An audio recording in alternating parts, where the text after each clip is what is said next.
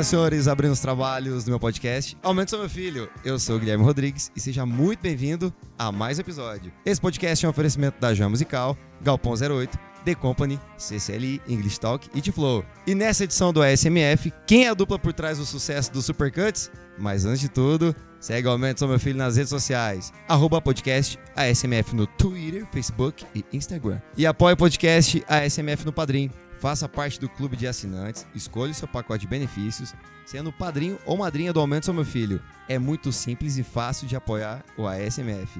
É só acessar padrim.com barra podcast ASMF. E os nossos convidados de hoje estão lá em Goiânia para falar com a gente aqui no ASMF Online. E são eles, Supercuts, criado em julho de 2019, apresentado por Larissa Paiva, graduada em arquitetura e diretora de arte, e com seu parceiro Thiago Maia, que é engenheiro civil, apresentam semanalmente o podcast com análises e debates de títulos audiovisuais. O Supercuts conta também com críticas, entrevistas, games e opiniões sobre o universo cinematográfico em geral. Larissa Thiago, sejam muito bem-vindos ao meu podcast.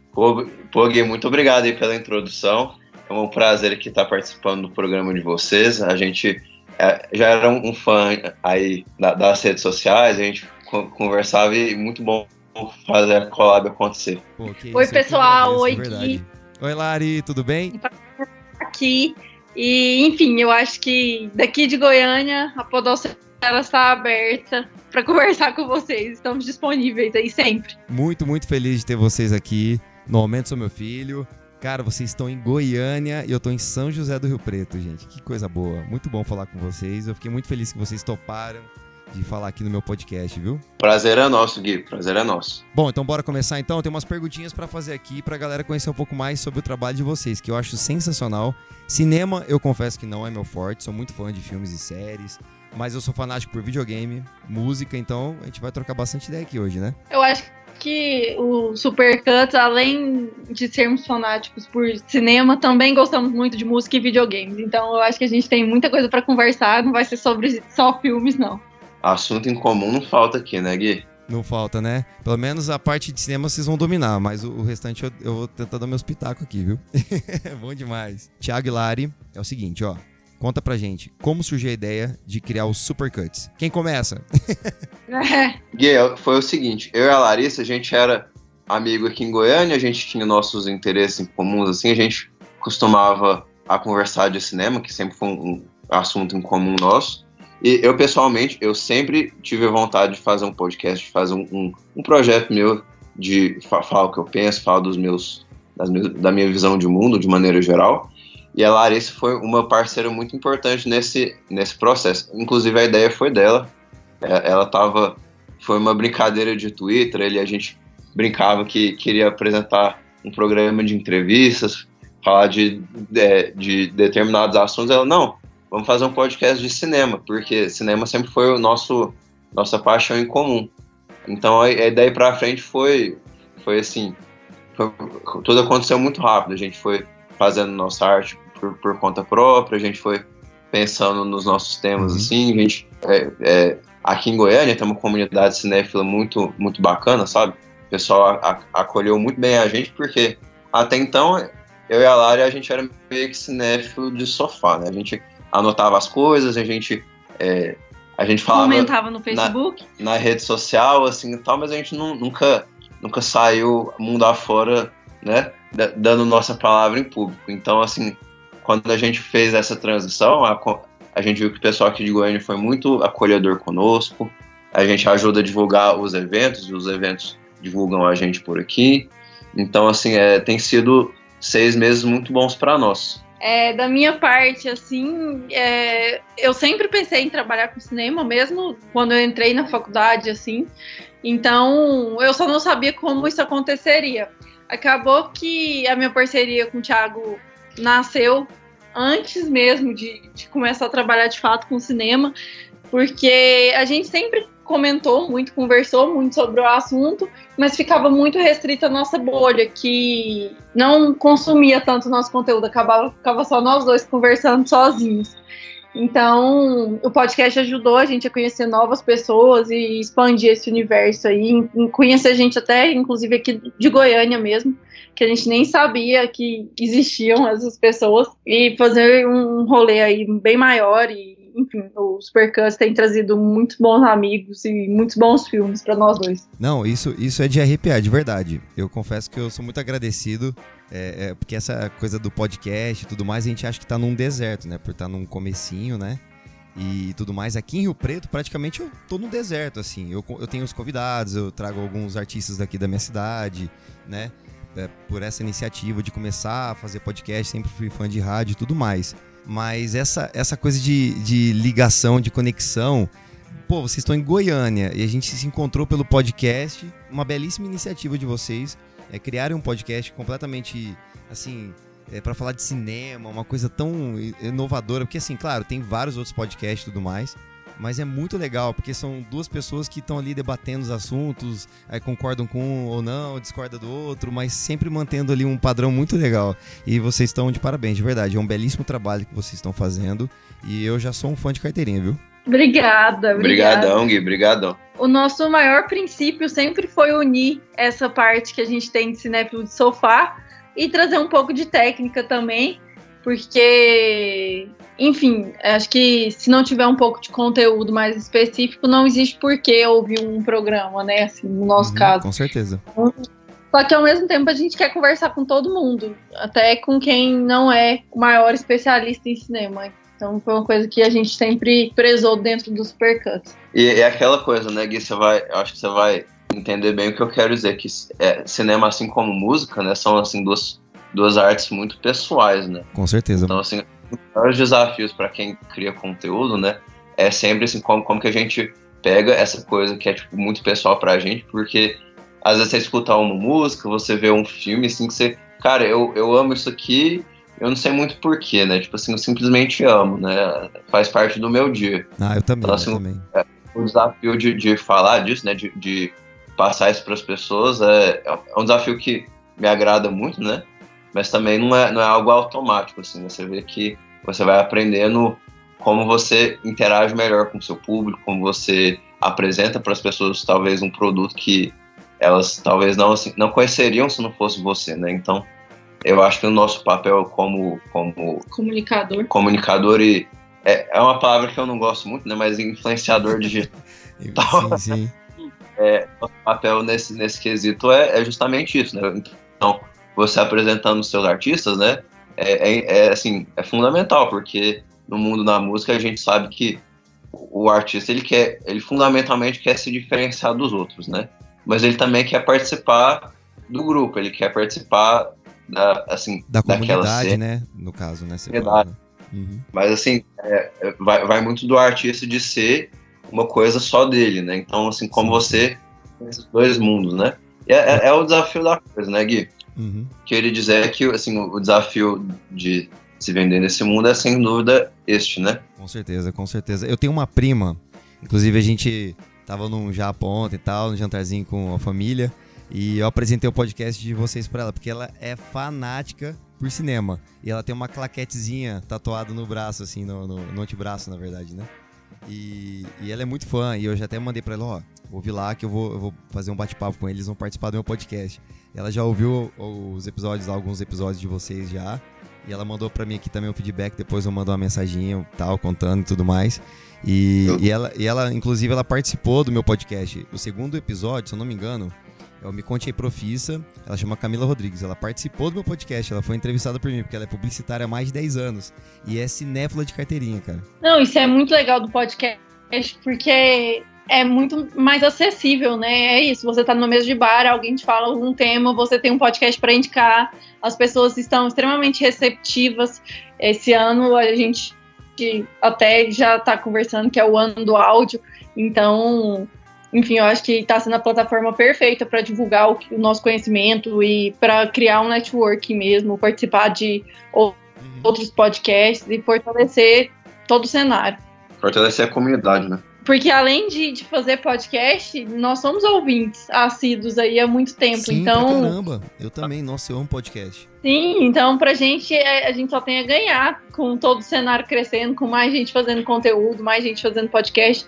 E a gente vê quando, como é difícil fazer isso, né? Então, quando a gente puder ajudar, a gente tá na turma de quem vai ajudar, de quem vai participar, enfim, colaborar. E o podcast de vocês, o Supercuts, chegou em São José do Rio Preto, tá? Se depender de mim aqui, a galera vai conhecer muito mais. Vice-versa aqui, né? Aqui Aê. em Goiânia já, vai estar te ouvindo cantar e, e, e, apresentar novos artistas e novas ideias aí. Bom demais. Lari e Thiago, me conta quem inspirou ou deu dicas para vocês seguirem na carreira de podcasters? a gente se deu dica. A gente, a gente se deu dica, né? É engraçado porque assim, pode, um, um, podcast é algo muito pessoal, né? Que você escuta dentro do carro, trabalhando. É, é, assim, eu, eu escuto podcasts há anos, né? E, e assim, eu não sei qual, que, qual, que é, qual foi o ponto que eu decidi que eu teria que ter um podcast, mas foi uma vontade que sempre existiu lá, né? É, mas assim, de, de maneira geral, os, os, os, podcasts brasileiros que cresceram muito nos últimos, sei lá, dois, três anos, aí, tipo, é, a gente pega, sei um xadrez verbal da vida, o próprio Filosofia Pop, que é um podcast aqui de Goiás, que, que debate muitos temas contemporâneos de política, filosofia e tudo mais. Então, é, a partir do momento em que a gente bota os olhos para esse mundo que cresce assim, cresce muito, né, a cada ano, é, a gente se inspira mais e mais, né? É, é natural, né? É se você já tem essa vontade, já tem um apreço pelo formato, e você vê gente fazendo sucesso, né? É, pelo Brasil afora, então é natural que a sua inspiração venha mais. É, na parte técnica, a gente tem um terceiro elemento aí, que é o Lucas, que é o terceiro elemento do Supercuts, que é quem é o, o bastidores. É, ah, que legal, temos um terceiro, um terceiro integrante tem, temos, oculto. Temos um, um. Como é que chama? Que você falou? O quê? Um magargo? Não, é, o Lucas ele fica por trás da, do, das câmeras aqui, no, dos microfones, e faz tudo acontecer, assim. Quem cuida dessa parte é ele.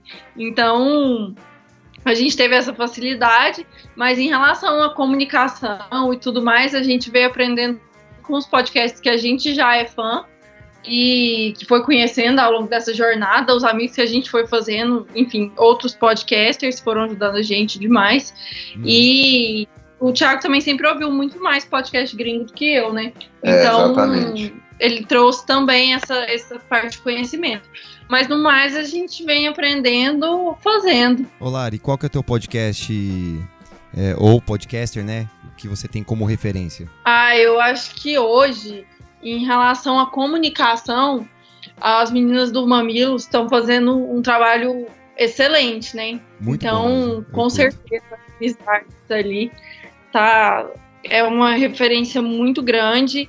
E, mas enfim, é, hoje é, eu abri um, eu abri uma produtora aqui em Goiânia. Então, minhas maiores referências têm sido os outros produtores de conteúdo que estão trabalhando comigo, né? Porque a gente nossos troca amigos, muito, nossos hoje amigos em dia, né? hoje em dia que trocam muitas ideias, enfim, tem a Isadora do Fashion Terapia que também está crescendo junto com a gente aí. Eu acho que essas mulheres podcasters, a hashtag mulheres podcasters vem me inspirado muito no Instagram, no Twitter, tem muita mulher legal fazendo conteúdo de qualidade, enfim, é mais ou menos por isso. É, então, eu, eu até vou aproveitar e indicar mesmo pra Larissa, que eu não acho que eu não indiquei esse podcast, um podcast que eu, eu viro e mexo, escuto, Opa, eu fica adoro. Fica a dica aí, fica a dica aí, bem, dica. É um podcast técnico, mas é da Tulipo Ruiz, né? Ela, ela faz o podcast Mulher e Música, e ela, é, assim, a Tulipo eu adoro o trabalho dela, sempre gostei das músicas dela. Eu não sabia que ela, que ela era esse posto de informação e de sabedoria.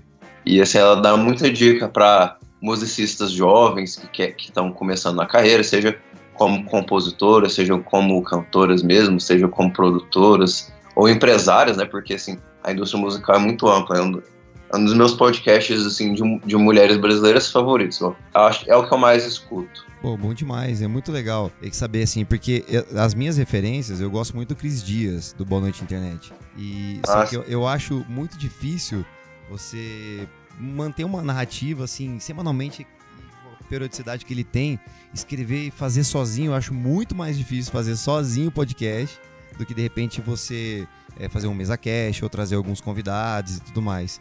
Isso, isso é impressionante, cara, porque eu fui gravar, eu tenho dois episódios que eu lancei, eles são solos, né? Eu contando histórias de como a tecnologia é, transformou a indústria da música.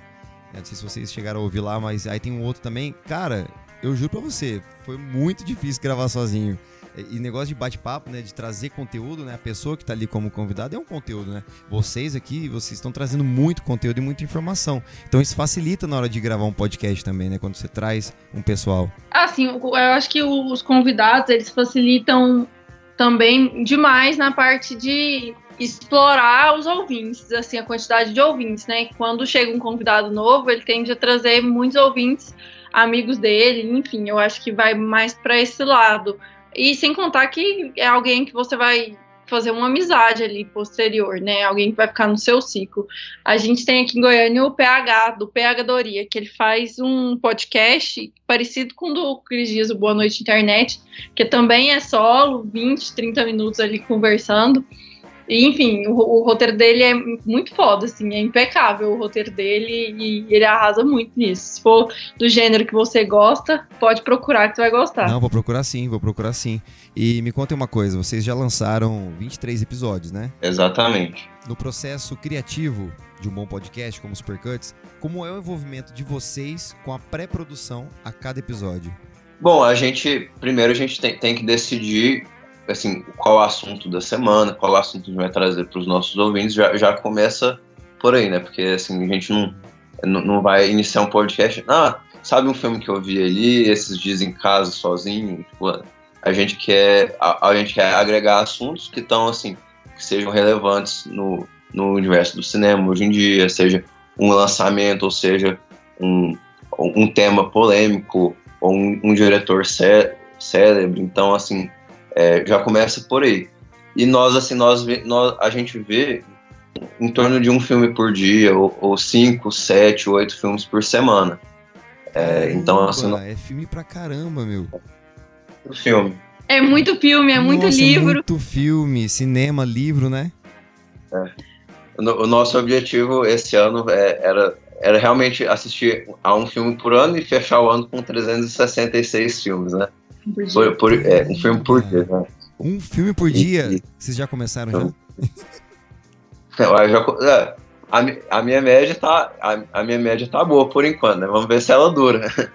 Mas a, a ideia é justamente pegar assim, é, o que que é, o que são filmes assim que talvez a, as pessoas não conheçam ou talvez que elas conheçam, né? Porque tipo, se um, se um filme é conhecido e é celebrado, por que não revê-lo e, e, continuar falando dele, né? Claro, claro, com certeza. A gente tenta, tenta agregar esses assuntos, assim, porque eu acho que, assim, o cinema é, é, muito como a música, assim, é uma grande festa que você, se você sai da festa e depois você volta, assim, você fica meio perdido, né? Você tem que estar sempre, é, tá, tem que estar sempre meio atualizado, tá? sempre buscando o que está mais de novo, o que está mais, assim, na boca do povo. Então, nosso trabalho de, em termos de roteiro e pré-produção é mais nesse. A gente vai vendo os assuntos que são relevantes, a gente tenta trazer assuntos diferentes, né? E a gente tenta também, por que não trazer nossas paixões, né? A, a Larissa é muito fã de ficção científica, de maneira geral, então, assim, os nossos episódios que foram tocando nesse tema foram muito, muito bons, assim, gente, eu acho que a gente trouxe um conteúdo muito bom para porque assim, a gente sabe que muita gente não, não tem essa mesma relação que a gente tem com o gênero, com o cinema. Uhum. É, então, nosso, nosso episódio, eu acho que nossos melhores episódios são os que a gente introduz o ouvinte a esse mundo que talvez ele conhece de vista, mas ele não, ele ainda não mergulhou a fundo, mas ele tem, ele tem vontade de, pelo menos assim, pega, botar o dedo dentro da piscina, dentro do, do lago, né, o que seja. Né? Lari, quer falar um pouquinho? Assim, é da parte de pré-produção, acho que o Thiago falou bem sobre tudo. A gente vai desenvolvendo no decorrer da semana. Uhum. Os temas a gente escolhe normalmente com dois meses de antecedência, a gente fecha uma agenda aí de todos os episódios, até para poder convidar as pessoas e tudo mais, e se organizar em relação ao cinema, porque aqui em Goiânia, infelizmente, não são todos os títulos que, que vêm, chegam até aqui. Então, a gente se organiza em relação a isso também. Vamos assistindo os títulos, vamos alimentando o drive ali com as nossas anotações. A gente traz também muitas anotações é, novas que um não sabe do outro na hora do, da gravação, mas a maior parte do tempo tudo é bem conversado. Enfim, durante a semana mesmo a gente vai assistindo e vai comentando sobre tudo. É, um bom exemplo foi, por exemplo, o episódio que nós fizemos sobre Parasita. Parasita é, o, é meio que o filme do ano, assim, né? No, pro, pro mundo da cinefilia, que é um filme sul-coreano, é um filme sobre assuntos contemporâneos, é um Parasita. filme que ganhou o Parasita, é um filme Parasita. filme coreano que venceu o prêmio em Cannes, né? Então, assim, para um filme coreano vencer o melhor filme em Cannes, não é todo dia que isso acontece. Então, a gente sabia que esse é um assunto pertinente para quem se importa com o cinema. E a gente estava esperando ansiosamente o filme sair dos festivais, mundo afora, e vir, e vir para o Brasil. Quando, veio, quando o filme veio para o Brasil, a gente falou do cinema coreano como geral, porque é um cinema que tem sido muito criativo nessa década. Tem um amigo nosso que é um grande, assim, um grande conhecedor de, do cinema coreano, de maneira geral, que a gente foi muito feliz dele participar com a gente do programa. Então, foi, é, de novo, assim, a gente tenta inserir um assunto que a cinefilia está por dentro, que a cinefilia tá, que se, se importa com o que está acontecendo nesse mundo, e a gente traz para um público que talvez, assim, é, ou, ouve falar que é um filme que ganhou Cannes ou alguma coisa assim, porque que esse é um filme relevante, né? Esse foi um exemplo de como a gente a gente viu a, as coisas acontecendo para esse filme e a gente tentou trazer um, para um público mais geral. Sim, é uma forma de aproveitar o hype também, obviamente, para chegar a novos ouvintes e novos possíveis amantes do cinema. Então, a gente aproveita esse hype e consegue trazer ao mesmo tempo filmes, ressuscitar filmes que a gente gostou, sei lá, lá em 2014 e que ninguém mais assistiu. Então, acho que é, é um bom momento. Sempre que tem. A gente sempre traz um episódio com, é, assim, composto por um, um estreia importante, mas a gente consegue trazer uns pitacos de, de diretores é, famosos ou sei lá, algum filme mais antigo que não foi tão hypado mesmo e tudo mais. Então o papo é mais ou menos vai por aí. E me conta uma coisa, curiosidade aqui. É, o, os, o gosto de vocês, assim, são parecidos com gêneros de filmes? Ou cada um tem um gosto bem diferente? Olha, eu, eu, eu brinco com a Larissa que, assim, o meu, o, o meu gosto é mais parecido com o dela do que dela com o meu, porque eu gosto de muito filme que ela gosta, mas, assim, o inverso não é, não é necessariamente o caso. Assim, ela me indica uns filmes que, que eu vejo que são mais o estilo dela, não são necessariamente o meu estilo, mas eu, eu consigo, às vezes, sei lá, eu consigo apreciar de, determinados elementos dele. E, e assim, eu gosto, de, eu gosto de uns filmes que são muito.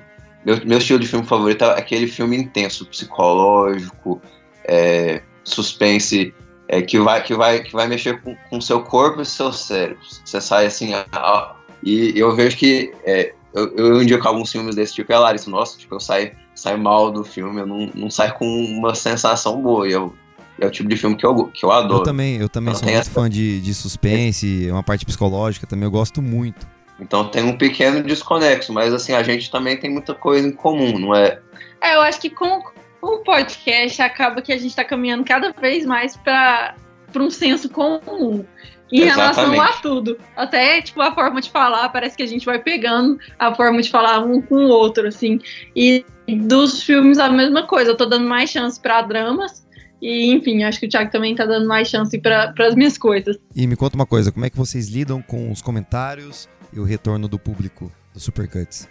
Olha, até hoje a gente não teve nada negativo, assim. A gente não tem nada para reclamar, não. Ultimamente, todo mundo que conversa com a gente acaba se tornando nosso amigo, porque a gente recebe, enfim, e, e quer ficar próximo.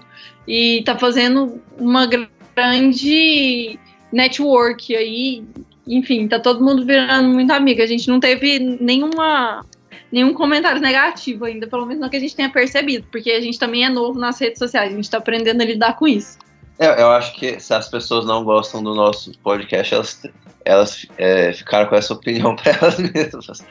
Porque é, o, o máximo que eu vejo, assim, é, é, o máximo que eu vejo é, sei lá, alguém, algum amigo nosso, ou algum conhecido nosso uhum. que, que ouve o podcast que nós apresentamos a ele. Às vezes a gente fala mal de determinado filme que a pessoa amou, ou vice-versa. A gente fala bem de um filme que ela, que ela não gostou. Ela, nossa, como é que vocês falaram bem desse filme? Que coisa mais esdrúxula aí. E, e se for. Sempre tem, né? For algum, é, se for algum amigo, alguma pessoa falando de boa fé, né? É, sempre, mesmo que tenha discordância, que tenha, tipo, críticas, é, críticas à, à forma que a gente conduza, é uma, é uma discussão boa, porque, assim, se a pessoa, de novo, se a pessoa tiver boa fé, né, ela, a gente pode, não, mas, assim, eu não gostei por conta disso, disso disso, então, assim, é, no quesito criativo, eu acho que dá pra, dá pra conciliar, sabe? Entendi, entendi. É, realmente não dá pra, assim, claro, agradar todo mundo, mas é legal quando tem esse debate é, honesto, franco, sem mimimi, sem aquela coisa de ofender e, ah, mas porque meu filme é esse favorito tudo mais. Porque hoje em dia essas opiniões elas estão bem, né, diversas, assim. A galera anda muito extremista, né, em relação às opiniões. É, eu acho que o, o, o, cuidado que você tem que tomar, né, é assim, é como é, se você tiver uma opinião, você tem que ter. O único cuidado que eu tenho a gravar o Supercut é assim, se eu, se eu tenho uma determinada opinião, é, e, e, assim, a gente sabe que certas opiniões vão descer melhores que outras, né? Então você tem que só tomar cuidado de embasar a sua opinião em, em chão, em chão sólido, né? Então, assim, é, é, é o cuidado que a gente toma para ninguém poder, assim, sei lá. É, não basear nada em cima de achismo e. Exatamente. E quando falar sobre achismo, deixar bem claro que é achismo. Igual quando eu falo que eu sou fã de Star Wars em um ponto que eu não posso determinar mais se um filme é bom ou não. Então eu acho que vai muito mais desse equilíbrio de ser sincero e honesto com o que a gente está fazendo. Tipo, a gente nunca tentou passar uma imagem de alguma coisa que a gente não é. E e nem de empurrar nenhum filme goela abaixo de ninguém, sabe? Eu acho que isso é importante. É importante também respeitar o gosto das pessoas, enfim, e não desdenhar de filme nenhum. Tem filmes que a gente não gosta. E para que ficar falando que não gosta também, sabe? É melhor a gente gastar nosso tempo falando das coisas que a gente gosta do que das que a gente não gosta. Com certeza. E ouvi esse episódio, viu? Quando você comentou falando do Star Wars lá, falou da Disney também, né? Porque o, o, Star Wars tem isso, né? Ele hoje, ultimamente, ele é feito pra, pra, pra molecada e também pros adultos, né? Ele atinge todo esse público e, e é legal você ter comentado a respeito. E para você que não ouviu esse episódio de Supercuts, pode procurar lá, né? É, procurem lá, é o nosso penúltimo episódio. É, foi o último episódio gravado de 2019. Comprou a, a camisetinha tá do filme? Comprou a camisetinha do filme? A camiseta não, o copo foi pra casa comigo. Boa. Copo, pipoca, toda essa parafernália. Cara, eu, eu fiz isso no, no, Toy Store. Eu comprei a bota, que é o balde de pipoca.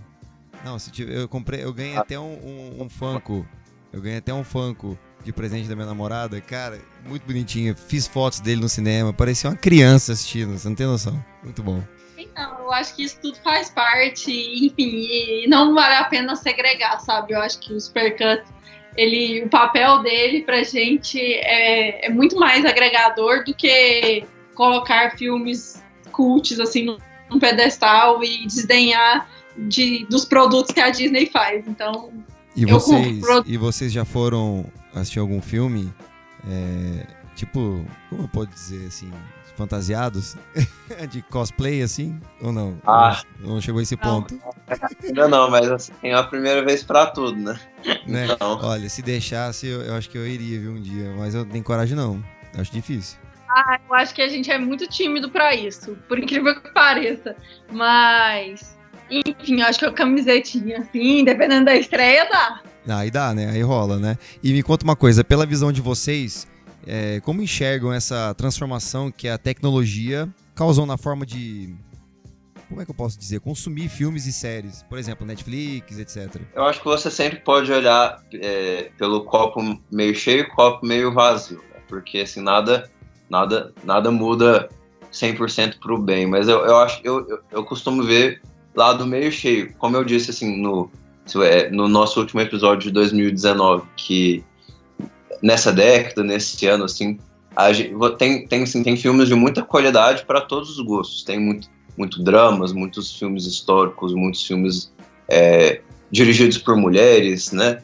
Você tem, assim, você tem um buffet de todos os gêneros e todos os tipos diferentes de cinema hoje em dia. E, e às vezes basta você olhar mais, você ser mais ativo. Eu acho que, assim, é, hoje em dia você não pode ser mais um consumidor passivo. Você tem que ser um consumidor ativo que, assim, tenta, tenta ir atrás de coisas que são relevantes, de coisas que são supostamente... Eu não gosto do bom, assim, como um, uma coisa universal, né? Mas, assim, de coisas que, você, que cumprem talvez um, um papel um pouco mais é, a, além, da, além do, do, filme comercialmente falando, né? Então eu acho que é muito, é muito fácil ir atrás das coisas no sentido de que a internet dá essa facilidade para nós, a gente pode, assim, com um clique você sabe tudo da vida de um diretor, de um, de um gênero, de um ator, e determinadas tendências do cinema, né?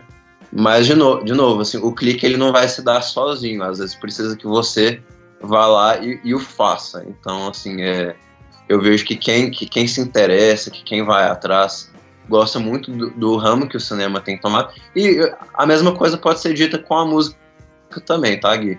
Que, assim, eu acho que quem, quem vai atrás, quem, quem, quem procura saber o que, o que talvez não é óbvio, assim, o que está na nossa cara o tempo inteiro, está satisfeito com o rumo que a indústria está tomando e quem, assim, que, e quem está vendo, esperando o, assim, esperando o carnaval chegar, talvez é, fique insatisfeito, né?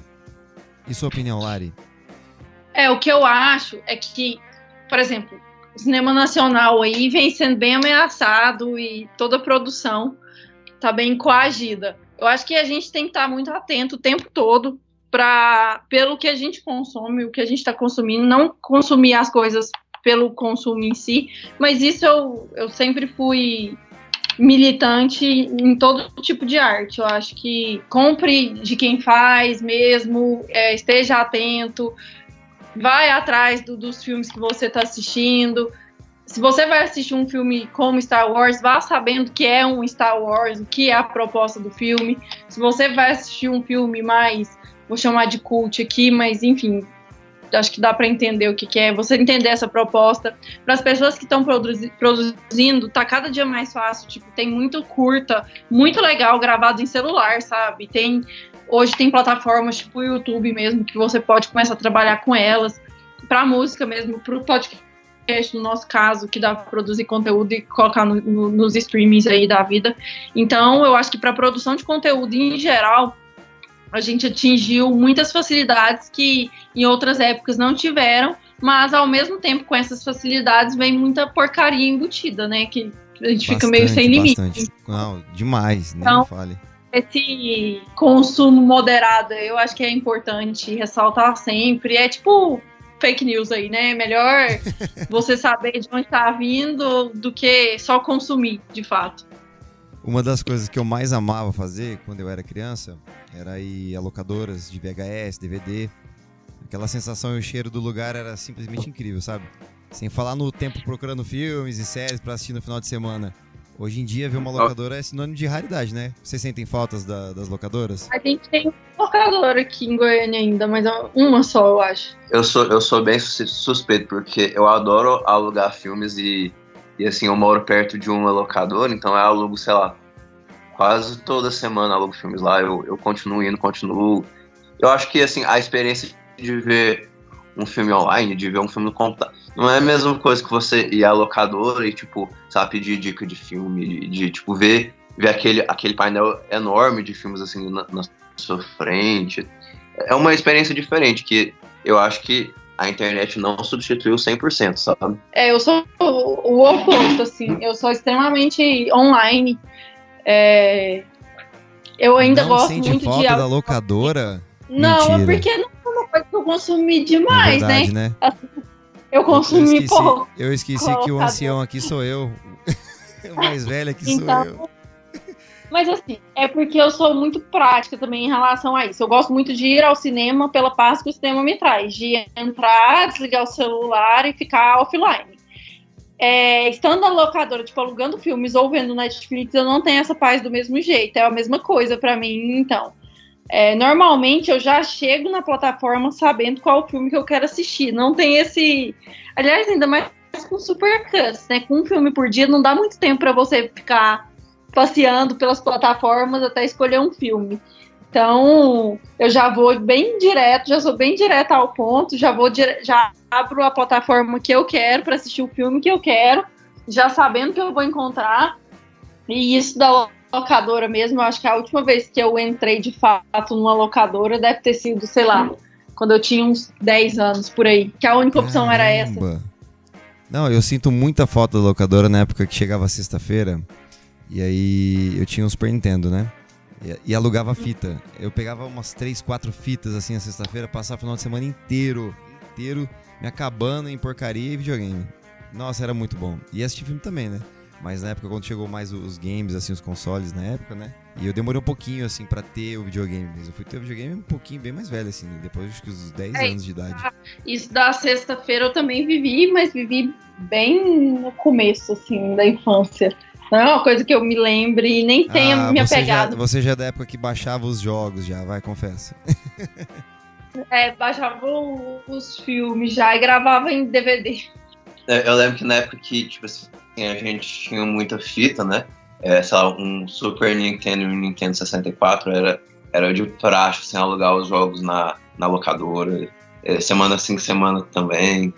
Então, era uma época muito boa. Eu também tenho nostalgia dessa época, né? Agora, assim, de, dialogar jogos, né? Teve, teve muita. É, teve muito, muita mudança no mercado dos jogos. Muita mudança, muito. Isso aí, isso aí foi, um, foi um período curto também, né? Eu não, eu não jogo.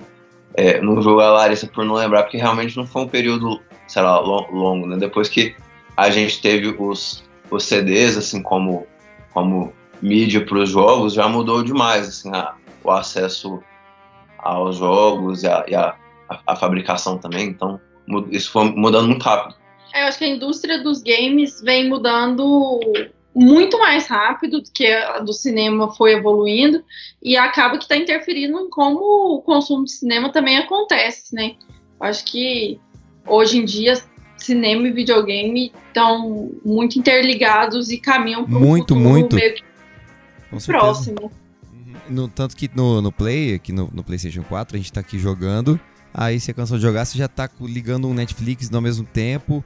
E aí você ouve Sim. música ao mesmo tempo jogando. Você vai consumindo um atrás do outro, assim. É muito louco. É, eu, eu vejo assim um filme como o, o filme do Spielberg, né? Jogador número um, né?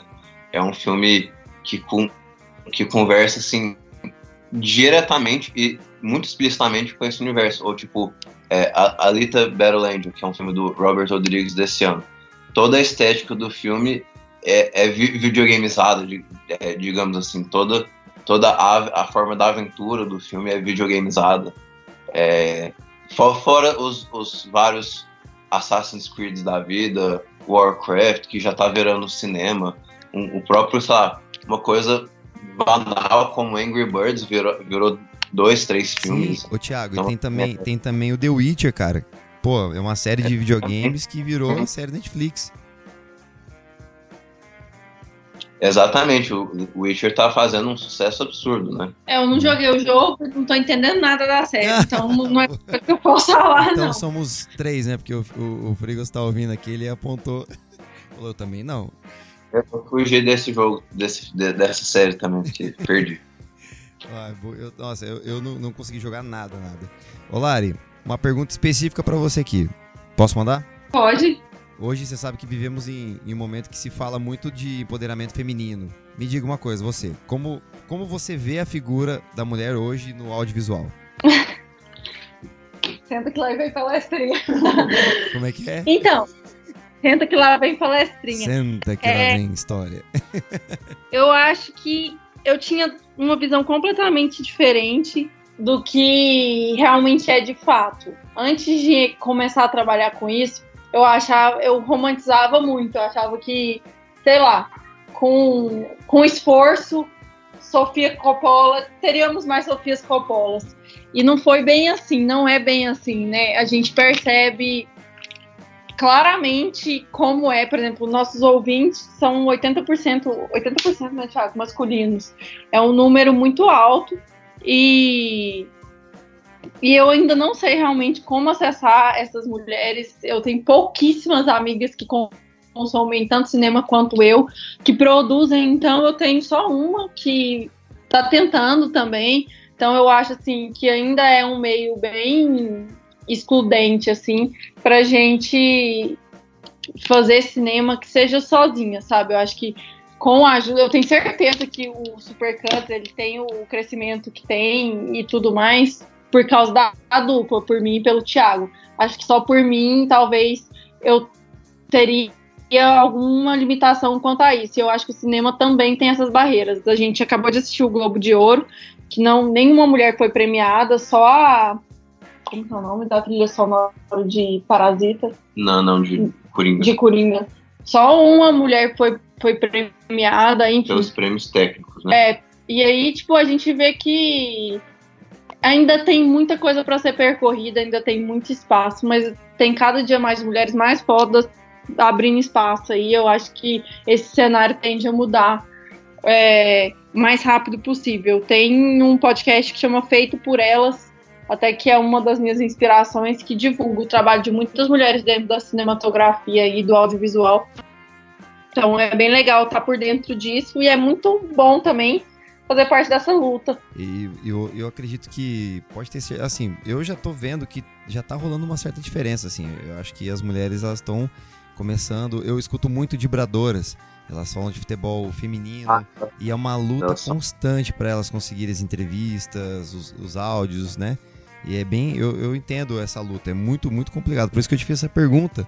E em relação ao Globo de Ouro que você falou, na sua opinião, teve alguma atriz, alguma produtora, alguém que você estava torcendo ali, que merecia? Eu tenho uma indignação, assim, eu tenho muitas críticas enquanto a isso, mas tem uma coisa que me deixou. Tenho duas, tenho dez indignações. É, que me deixou bem chateada, acho que uhum. o Thiago vai concordar é que a Lupita não foi indicada em nenhuma categoria é, pela, pelo papel dela em Nós.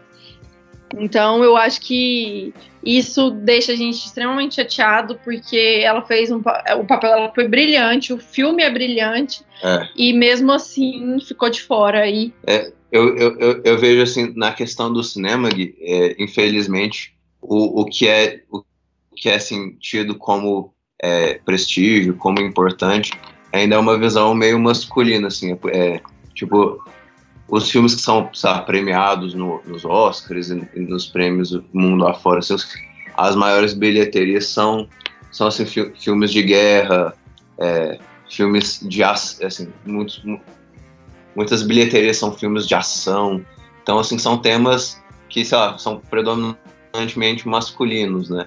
E assim tem é, acaba ficando pouco espaço para premiar talvez umas histórias mais pessoais, né? Umas histórias que são tipo é, com o foco na estética e na, na poesia mesmo das, da imagem. E tanto é que assim a, até, até hoje só teve uma mulher que venceu o Oscar como melhor melhor filme e ou melhor diretora, né? Foi a Catherine Bigelow com Guerra ao Terror em 2009. E, e é um filme de guerra, é um filme é, é um filme que lida bem com os temas do, do terrorismo e da, do ataque das Torres Gêmeas. Então, assim, ainda, ainda é um filme bem assim é, que encaixa as caixinhas ali de filme de prestígio, de tipo de, de grandes estúdios, de grandes orçamentos, muitas armas, muito é, muita muita ação, né?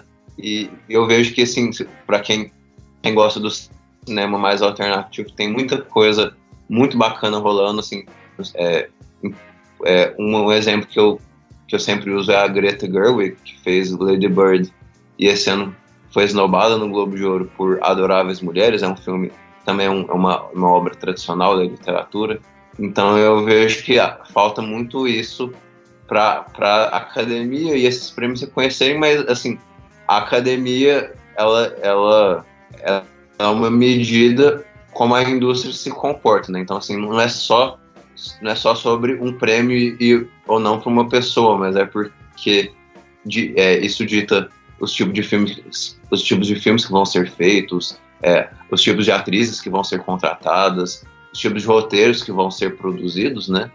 Então, assim, é, a, a, a gente queria poder cruzar os braços e falar, não, porque o Oscar e o Globo de Ouro não importam, é só uma premiação arbitrária, mas infelizmente importa sim. A gente não pode é parar de produzir, parar de tentar, parar de buscar nossos lugares aí, mas enfim, é paciência também. Não, mas tudo há de dar certo, pode ter certeza absoluta. Já tá mudando, viu, o cenário. E me contem uma coisa. E aqui no Brasil, na opinião de vocês, qual será o futuro do nosso cinema? Olha, é. De novo, assim, tem razões para ser otimistas e pessimistas, né? É, se você olhar a qualidade dos filmes nacionais que foram lançados esse ano, assim, é, foi se, se brincar o melhor ano para filmes nacionais dos últimos anos, da década, sei lá, né? Porque a gente teve o Bacurau, teve A Vida Invisível, teve outras produções como é, Turma da Mônica Laços, que foi um, um, um, grande sucesso de público e crítica. Assim, um produto nacional como a Turma da Mônica, né? Ser, ser respeitado per, pelo, por, esse, por esse mundo. A, a Petra Costa, a diretora de Democracia em Vertigem, foi premiada mundo afora como um dos, e tá assim na na lista de na lista do Oscar para e, enfim foi, foi um filme, foi um ano de muitos pontos altos para o cinema nacional mas infelizmente a gente está tendo muitas brigas burocráticas muito uma dificuldade de acesso para recursos e o fundo audiovisual tem sido deixado de lado pelo é, pelo governo de maneira geral aliás é, todo todo o apoio incentiva a cultura né é, então a gente vê que a cultura no Brasil assim ela, ela infelizmente ainda é deixada de lado e não deveria, né? Mesmo, mesmo deixado de lado, ela tem, ela tem nos dado momentos muito memoráveis. Eu, é, é, difícil negar isso, mas é, enfim, é, é um desafio para quem está trabalhando nesse meio. Né? E na sua opinião, Lari, o que, que você tem a dizer? Não, assim, eu concordo com o Thiago, eu sou um pouco mais revoltada do que ele quanto a isso. eu acho que eu acho que a gente está num cenário extremamente caótico e, enfim, é, é muito. Já, já era difícil antes desse governo produzir cinema e arte no Brasil. Você, como. É, você é produtor musical e cantor, né? Então, assim, não era só no cinema que a gente tinha um problema. E esse ano, os ataques aí a Ancine e tudo mais, o que a gente está vendo com, acontecer com Porta dos Fundos agora, são, são casos que nos deixam assustados, assim, e, enfim, as coisas precisam mudar para que filmes como Bacurau, A Vida Invisível continuem emplacando aí, fazendo sucesso não só aqui no Brasil, mas fora também. Mudando um pouquinho o nosso tema, falando do, do, Brasil. E me diga uma coisa, vocês se recordam do primeiro filme que assistiram? Perguntinha difícil, né? O primeiro filme que eu vi no cinema foi Tarzan, com a trilha sonora do Phil Collins e tudo mais. E tá, é, Caramba! Foi, foi muito memorável, assim, pra mim. Eu, eu devia ter, sei lá, 4, 5 anos. Foi um sucesso de, de público, né? Mas é um filme muito memorável para uma criança, né? Nossa, eu, eu já não faço a menor ideia do primeiro filme que, que eu vi no cinema. Não faço mesmo, assim. Eu, eu sei que eu tive uma cultura de ir no cinema muito nova. Meu pai era um passeio que ele gostava de me levar, enfim, eu, eu tinha primas também um pouco mais velhas que eu acabava que ia junto. Então, eu não tenho noção, assim, do primeiro filme que eu assisti no eu, eu assisti no, no cinema o primeiro filme, eu me recordo muito bem. Eu fui com os meus pais e minha irmã, né? A gente tem, eu e minha irmã, a gente tem uma diferença de um ano e oito, mais ou menos, né? Um ano e oito meses. E os nossos pais levaram a gente pra assistir Esqueceram de Mim no cinema, o primeiro, com Macaulay Culkin. Cara, isso tem muitos anos, hein? Nossa, tô muito velho. Puta que pariu. Meu Deus, foi muito, muito. É muito antigo, muito antigo. E foi muito Tempo legal, mesmo. sabe? Foi muito legal. E, e e na época, nossa, uma dificuldade para pegar uma pipoca e tudo mais. Um, um, cinema muito precário, ainda mais em Rio Preto, né, que naquela época, hoje, a tecnologia e tudo mais, blá blá blá, né? Com os cinemas que a gente tem. Mas naquela época, nossa, foi tipo assim, meu Deus, eu fui no cinema e, e aquela coisa, nossa senhora, o cinema que nem tinha aquela tela que tem hoje, né, tudo mais. Mas eu assisti e esqueceram de mim. Tem vários filmes assim que eu me recordo de criança. Tem um, um, um, que passa muito na sessão da tarde, que eu me lembro até hoje, que é o, é o Um Tira no Jardim de Infância. Não sei se vocês já viram falar já assistiram. É, só de sessão da tarde. Tinha, era o Schwarzenegger, aí tinha um menininho, Sr. Kimball, Sr. Kimball. Nossa, eu quase morria de tanto rir com, essa, com essas crianças. Mas enfim, ó, era tão engraçado que na época era muito inocente. Tinha um menininho que falava assim: Professor, os meninos têm pênis, as meninas têm vagina. Não sei se você lembra disso. Não, não eu, eu não lembro. Meu Deus eu não lembro sozinho nessa.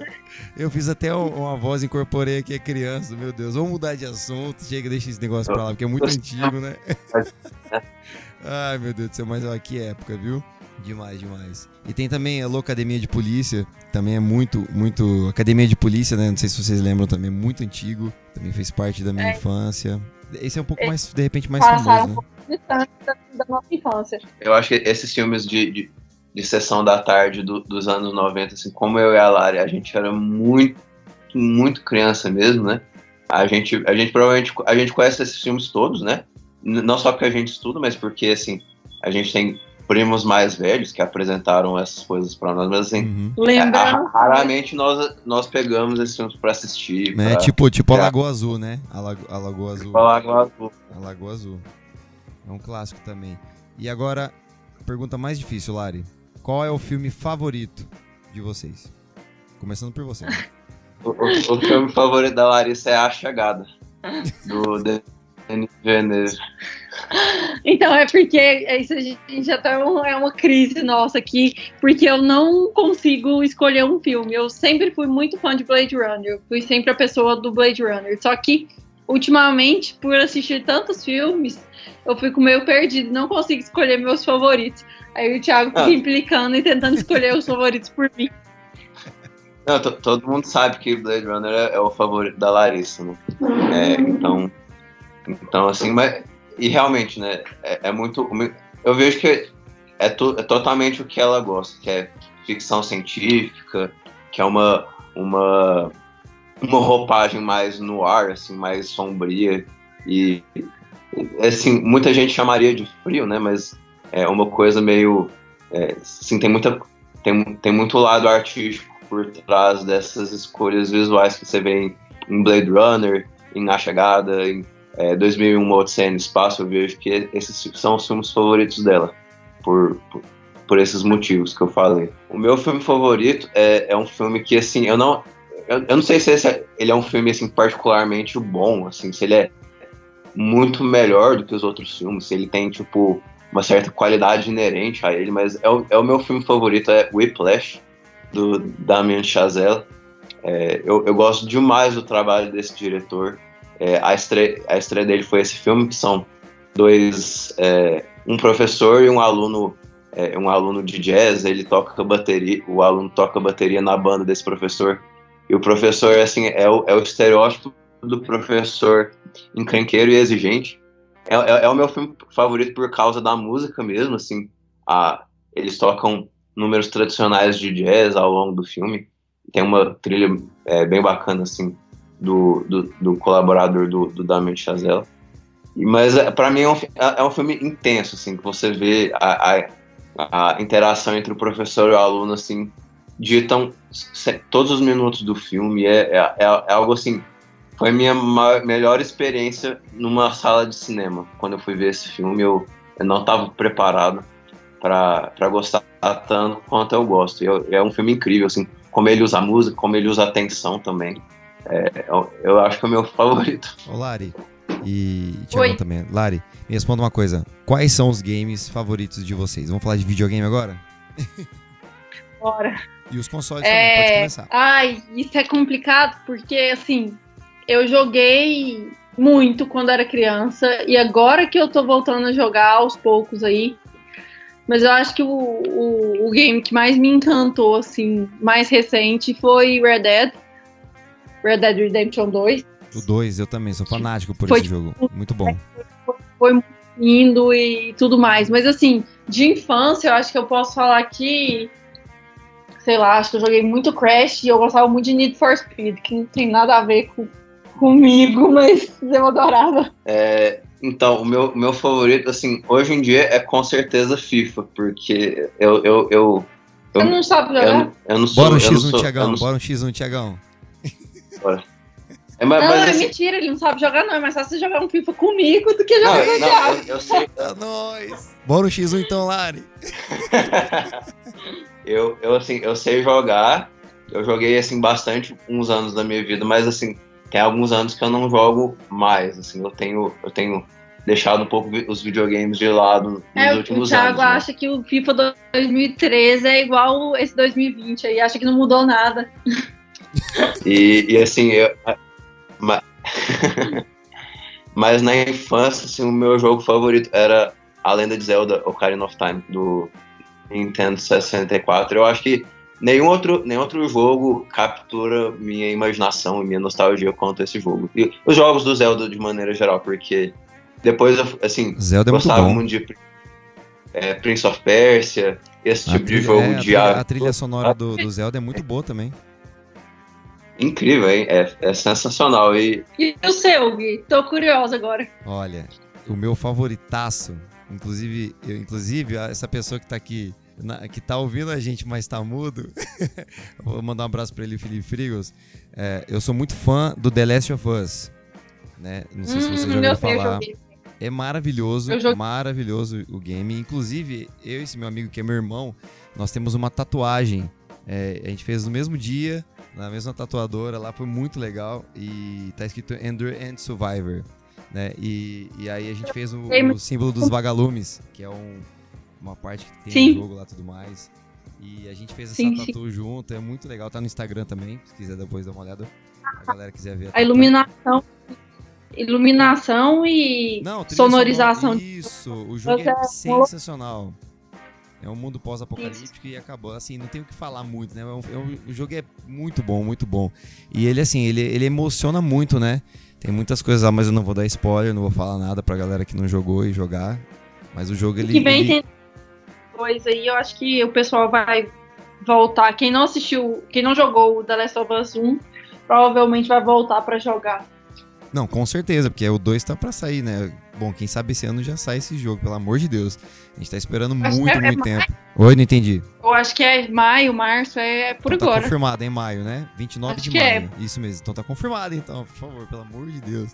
Ai, ai, mas olha, vai ser muito legal. O, o jogo é épico. E os jogos que eu mais jogava na infância, Donkey Kong. Eu jogava Donkey Kong, Aladdin, Super Mario World. Joguei Top Gear 2000. Nossa, tem muito, muito jogo legal. Tem Final Fighter, Street Fighter também, Mortal Kombat. E aí vai, aí vai, vai jogando vários, assim, né? Tem muito, muito jogo legal daquela época, assim. E, e para vocês hoje, assim, é, tem algum, algum programa de TV, algum filme que vocês já assistiram que vocês hoje se recusam a assistir? Acho que não. Ah, é assim, eu. eu, eu Perguntinha polêmica. Acho que, acho que recusar é meio forte, né? Assim, às vezes eu enrolo, enrolo, enrolo, enrolo até que até que tipo não é mais assunto e eu não, eu não preciso eu não preciso acompanhar né é, mas você acha que recusar não eu eu, eu, eu, eu, eu, eu gosto de ter a minha mente aberta assim com, com filmes e séries e de, de, maneira geral assim eu também não tenho muito assim obviamente que tem títulos que eu vou privilegiar e tem coisa que se eu puder passar em branco eu passaria mas eu, eu já perdi meio que essa barreira, assim. Acho que tudo, tudo pelo Supercut já, a gente assiste tudo, enfim. Eu não gosto muito de reality shows, as coisas tipo MTV da vida, ah, não, sabe? Isso aí eu pulo na então, hora. eu pulo na hora. Eu não faço questão de, de ver, não. Se eu puder não ver, eu prefiro garantir ficar contra esses traumas aí na minha cabeça. Não, esse aí, esse aí eu, eu pulo mesmo. Eu, eu jogo pela capa, o que, o que quer que seja. eu, eu sou um, um, cara que compra muito livros, tá? Eu leio assim, devagarinho, quase parando, né? Sou muito assim, sou muito forte, né? E eu vou muito pela capa também. Eu deveria perder essa mania, viu? É, eu, eu acho que assim, um livro é um, é um investimento, é um investimento em termos de tempo, né? Muito forte. Então, assim, você tem que, você tem que escolher bem o livro que você compra, porque senão fica, fica juntando lá na, na stand. Eu, eu tenho um monte de filmes que eu, que eu, que, eu, que eu gosto, eu sei que eu vou gostar da leitura, mas assim, por falta de tempo e por. São, são muitos e muitos livros, eu, eu, eu acabo não lendo também. Ô, Lara, outra perguntinha polêmica, já que eu fiz aquela. Tiagão, tem outra aqui também. Lara, o que, que você acha aqui dessa aqui, ó? Vocês acham que o cinema vai acabar? Ou se transformar? Ah, eu, eu gosto dessa polêmica, porque eu acho que o cinema o primeiro cinema já não existe mais, né? Então, o cinema, como qualquer uma das artes, artes estão em desenvolvimento e se transformam todos os dias. A cada lançamento novo se transforma, a cada lançamento de tecnologia nova se transforma e, enfim, gêneros nascem e morrem todos os dias aí. Mas assim, eu acho que é infinito. Acho que o cinema, como ele nasceu, ele nasceu como um truque de mágica. Então, eu acho que é de, é, vai por esse lado. As coisas vão mudando, assim como as, as demandas, né? Então você acha que vai mais se transformar do que acabar literalmente as salas de cinemas e tudo mais? Não, acho que isso, isso não acaba, não. É um, é um bom hobby, eu também assim. Acho, é... Eu também acho. Eu tenho certeza, e, na verdade. Quando eu sair de casa, eu acho que as pessoas vão manter o cinema aí vivo. É, eu acho assim, é, o que o pessoal falava, por exemplo, assim, do vinil, né? Que, tipo assim, o CD é, supostamente matou o vinil. E hoje em dia se vende muito mais vinil do que CD. É, por que será isso, né? Porque, tipo, as, co as coisas, as coisas entre, entre aspas, morrem, mas elas revivem também. Então, assim, é, não, nada é definitivo nessas coisas, assim, nenhuma, nenhuma tendência dura para sempre e nenhuma queda é, é, é perpétua, assim, nenhuma ascensão é perpétua também. Então, as coisas vão subir e descer ao, o tempo inteiro. O que eu diria, assim, em termos do, da morte do cinema, é porque, assim, é, eu acho, assim, o, uma fala do Scorsese ficou muito polêmica esse ano, né? Que ele fala que Vingadores não era cinema. E eu acho, assim, é, o Scorsese tem uma definição particular do que é cinema, né? Então, assim, é, é natural que o cinema, para ele, morra. Porque, assim, ele é uma pessoa de 70, 80 anos, é, então, assim, o cinema para certas pessoas vai morrer mesmo, porque cada geração constrói a sua relação com o cinema, a sua relação com a arte. É a mesma coisa que a gente vê, por exemplo, no rock, né? Talvez assim, eu eu amo várias, eu amo N bandas de rock atuais e 2019, 2018 que fazem muito sucesso no meu coração, mas assim, pro público antigo, não, eu sei que não tem a menor chance de ter a mesma relação que eu tenho. É, então, assim, é, para essa pessoa que o rock era alguma coisa que fazia sucesso, que lotava estádios e que era o centro das atenções de tudo, o rock de fato morreu, né? E o cinema é um pouco disso também, assim. A geração mais antiga tem uma, tem uma relação com o cinema que já foi destruída, não, não existe mais, assim. O, o, os filmes que fazem sucesso de bilheteria não tem nada a ver com a bilheteria de 50 anos atrás, não tem nada a ver com que o público é, valoriza de maneira geral. Assim, o, o, o que você mais vê em meio cinéfilos é gente que acha que o cinema morreu quando começou a poder ter som ali no cinema, que tipo, é gente que acha que o cinema mudo ainda é o ápice artístico do cinema e que assim só vê filme mudo e que um filme com, com som e um filme com efeitos especiais, com computadorização da imagem já, já começa atrás, assim. Então. Tá maluco. Lá, eu... acho, que, acho que filme tem que ter, pô, com certeza, música, é, aquele clima, aquela coisa toda. A música ela envolve demais. E ela ajuda a, ter, a dar até mais o envolvimento da parte de suspense. Né? Pô, aquele terror, aquela coisa, aquela música que vai chegando próximo e tudo mais. E sem fim, assim, eu, eu acho que. Eu tô de acordo com você, cara. É, o, no contexto geral. Assim, é óbvio é óbvio que eu não concordo com essa forma de pensar, né? Pela minha idade, pela, pela o que a gente faz aqui no Supercuts, né? Mas, assim, eu entendo o argumento, porque, assim, é, o, o que se fazia com a, a câmera e os figurinos, assim, antigamente, antes de você poder ter som, antes de você ter efeitos especiais, você pode argumentar que aquilo era criatividade pura, né? Não, não, não é o tipo de argumento que eu faço, porque eu acho que né, a gente tem que trabalhar com o que a gente tem mas você entende por que certas pessoas têm tanto apreço por isso, né?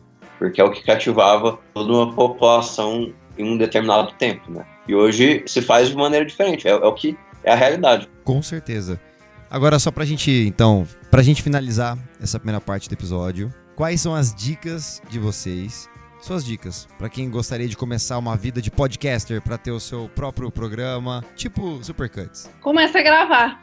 Eu acho que a maior dica que eu posso dar é começa a gravar, escuta a sua voz, é, escreva, começa a escrever o que você quer falar. Eu acho que começar a fazer é a maior dica e é a coisa mais difícil.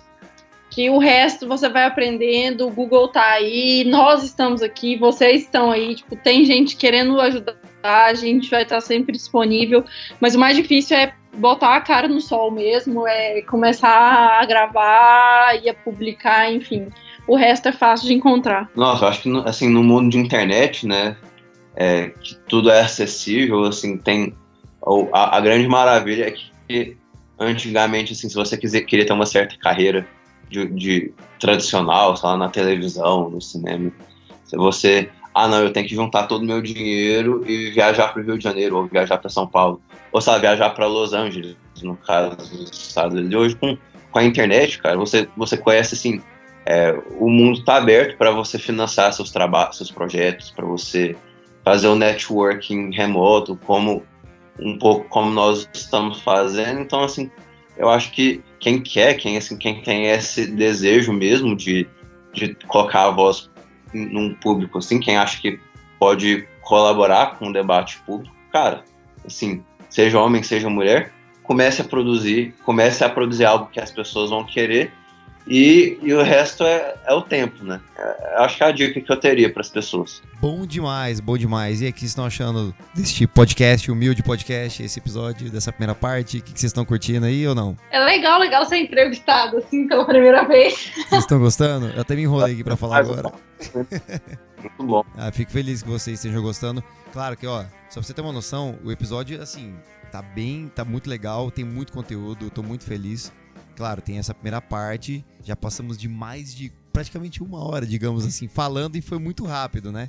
Mas, bora pra nossa segunda a parte gente... do episódio? Bora, vou só pedir pro Thiago pegar uma água aqui. Pronto, vamos tomar uma vai... aguinha e a gente volta agora pra nossa segunda parte do episódio.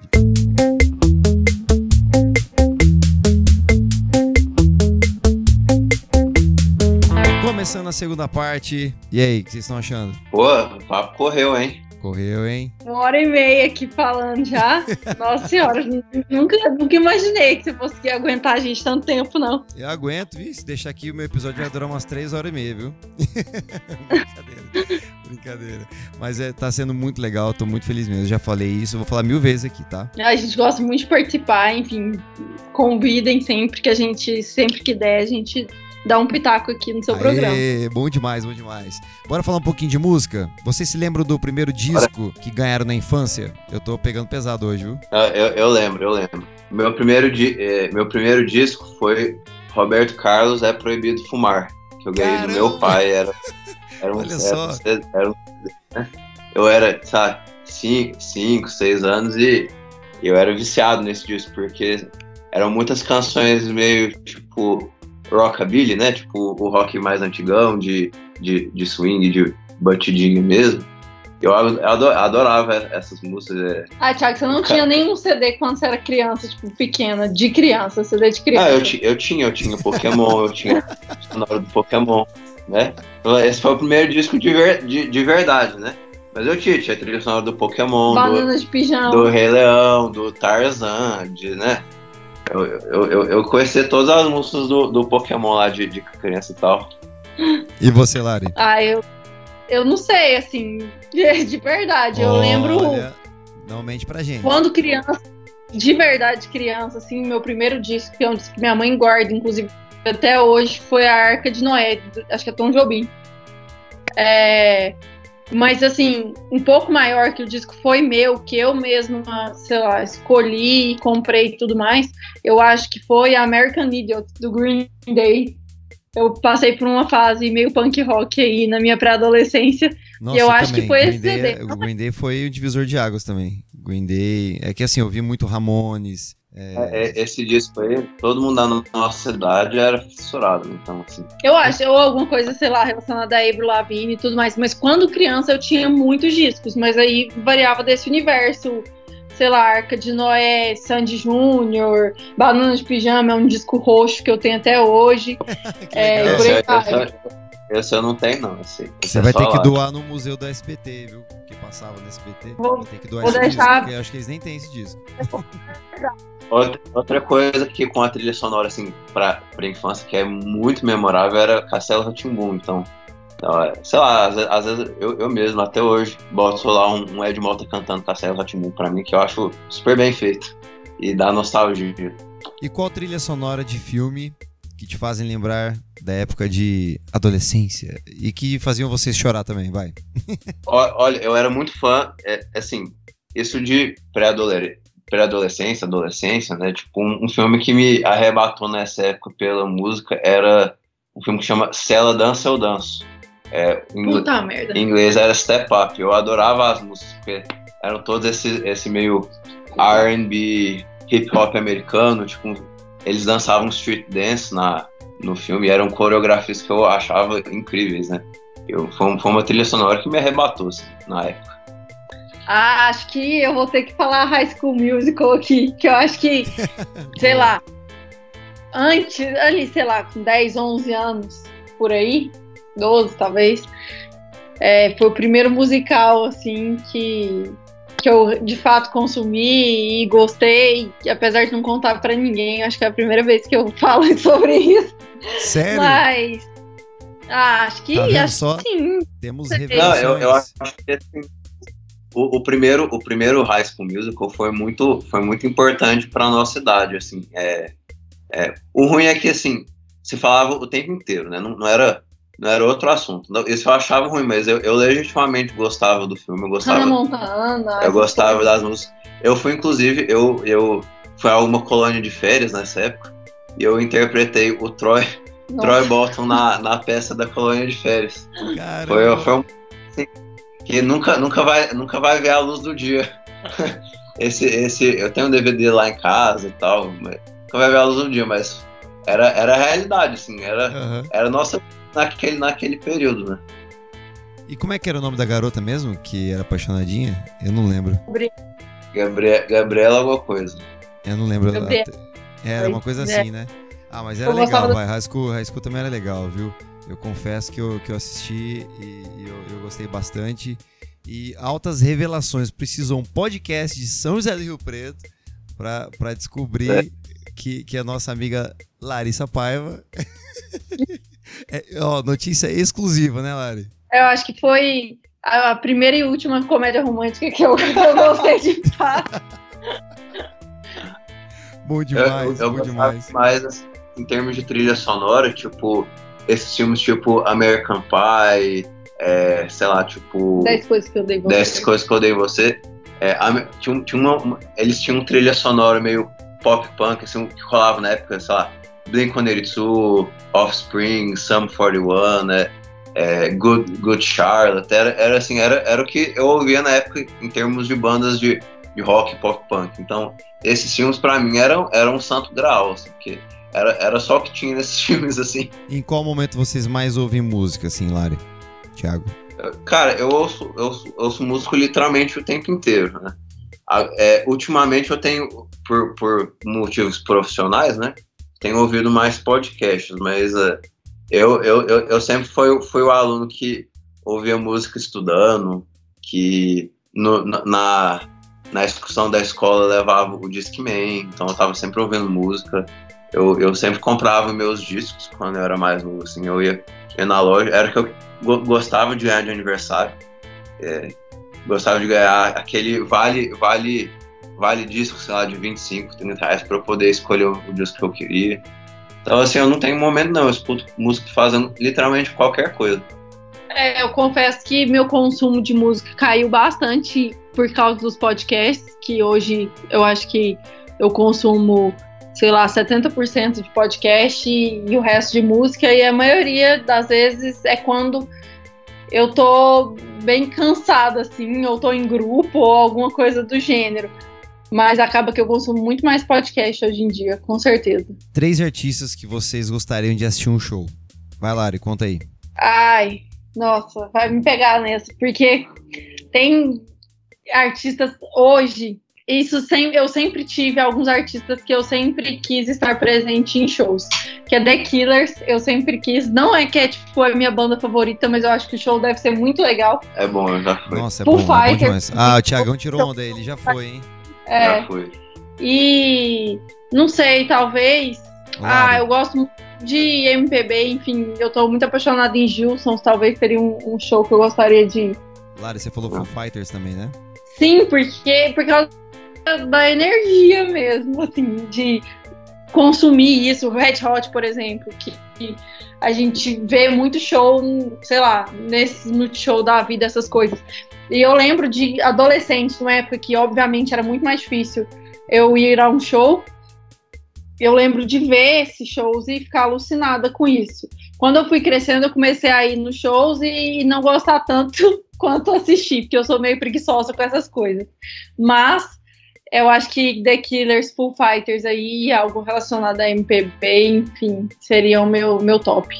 Bom, é. Ó, três artistas, cara, eu, eu, eu tenho muita vontade de pegar o Tom Zé ao vivo, que é um dos meus cantores brasileiros favoritos. É, nunca, nunca, nunca vi, vi show dele, nem lembro a última vez que ele veio a Goiânia. É, se ele veio a Goiânia algum tempo recente, assim. É, mas eu, eu acho assim, eu já vi alguns shows dele online. Eu acho uma puta vibe. Eu adoro, adoro o menino Tom Zé. É, eu, eu não sei se conta, mas assim, os novos baianos estavam com uma turnê de volta anos atrás.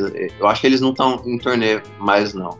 Mas assim, era, era, era um show que se, se, tiver, se tivesse voltando assim, eu, eu, eu queria demais ver. Olha, eu morei, eu morei em Salvador e a guitarra baiana, eu conheci a guitarra baiana, cara, é sensacional. Sensacional. É, é demais, né? É, é, um, é, uma, é uma vibe diferenciada, né? Completamente. E qual que é outro artista que você ia falar? Bom, um, um show internacional que eu tenho muita vontade de ver é uma banda é uma banda meio indie, assim, que chama The War on Drugs, que é uma das minhas bandas favoritas.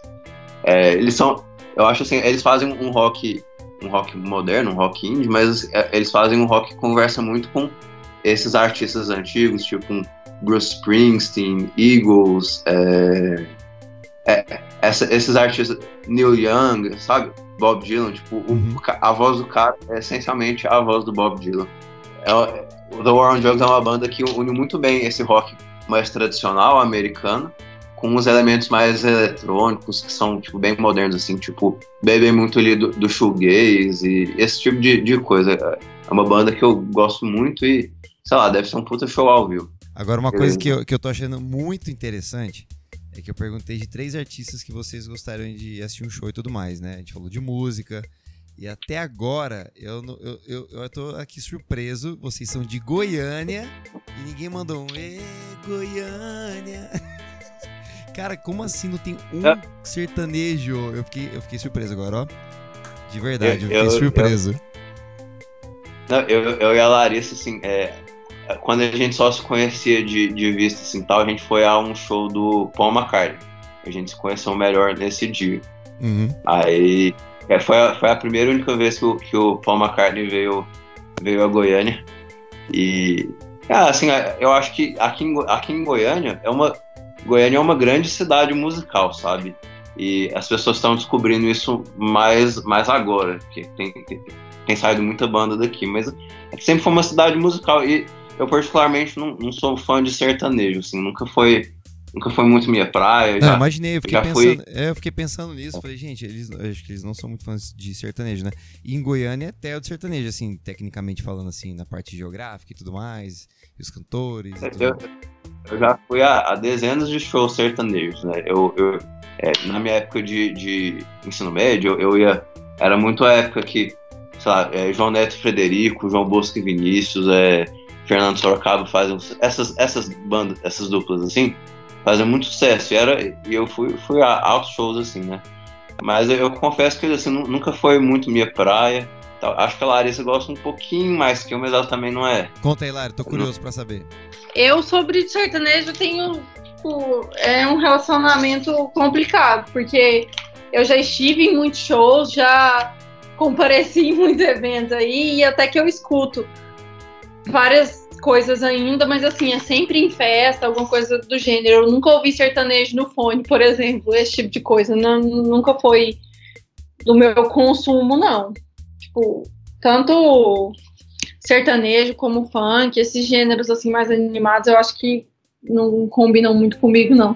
Lari e Thiago, eu tenho um quadro aqui no meu podcast que se chama Momento a Joia Musical, referência a uma das melhores lojas de instrumentos musicais de São José do Rio Preto.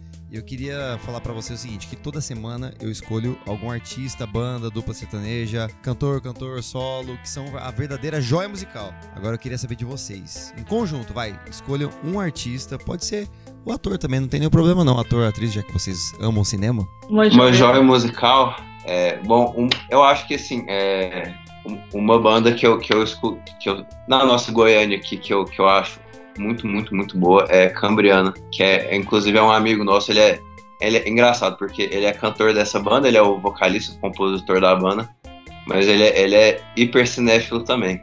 Se brincar, ele é mais cinéfilo que, que, que cantor lançaram o segundo disco deles em 2018. É, Fizeram uma remasterização agora. Esse ano, agora 2019, o primeiro disco deles, que é, foi no final de 2011, é, começo de 2012 ali. É, é, um disco que chama House of Tolerance. Então é uma banda que voltou ativa aqui em Goiânia. Mas eu, eu ia dizer mesmo assim, é, Cam Cambriana, eu acho que é a banda goiana que eu mais gosto, mas é Chá de Gin, uma banda muito boa também, que, ó, que grava no nosso estúdio lá na Elis, é, Bulgarins, Carne Doce, a, a, a própria Bruna Mendes, a sim, cantora. Sim, mas, ó, mas é o seguinte, só vale uma, uma banda, um artista, vai.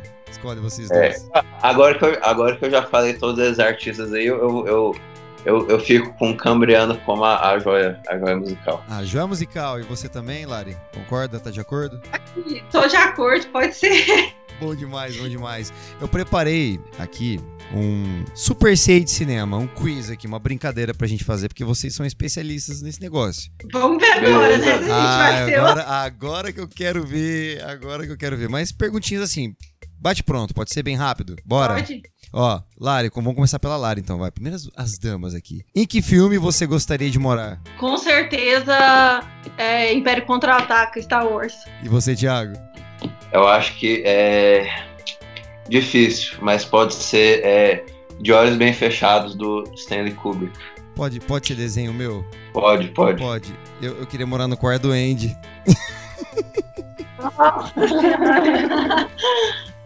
Imagina ser amigo Não, do Woody, do Buzz. Muita emoção. Vai. Qual personagem você gostaria de ser, Lari? Eu? Ai, Ficou essa é fácil, é difícil. Pô, já que você falou de Star Wars, aí escolhe um personagem de Star Wars. Não, mas uh, não sei. Personagem é difícil. Acho que né? eu escolho. Ah, escolhe primeiro, Thiago, vai. Ah, eu vou escolher um personagem de Star Wars, eu, eu, o Obi-Wan Kenobi, que é o meu personagem favorito. Eu gosto muito dele, como ele é.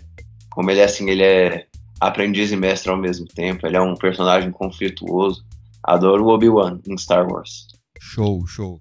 Eu queria ser o Power Ranger vermelho, mas aí depois chegou o branco. Aí eu fiquei na, na dúvida, porque depois ele começou a ficar com a Kimberly, que eu, que eu gostava bastante, né? Então, na, na época, eu queria ser o, o, o, o, vermelho, que eu esqueci o nome. E aí depois eu queria ser o Tommy, que é o Power Ranger branco, depois foi verde, enfim. E aí saí com a, com a Kimberly, como eu era apaixonadinho pela Kimberly, eu, e na época de criança, né? Você sabe como é que é, né? E aí eu sempre quis ser o, o, o Power Ranger branco, depois que que ele dominou ali o pedaço. Eu achava que o vermelho ia ficar com a Kimberly, você acredita nisso? Ah, é, o pessoal achava isso mesmo, né? né? Tipo, o vermelho, que era o mais fortão. Era o Jason, né? O nome dele, né? Jason. Eu não lembro o personagem. Interpretava o Jason, né? Não foi nada disso de, de, Power Ranger. Mas eu acho que talvez eu seria Sakura, Sakura Card Captors. Nossa, eu amava Sakura. Amava.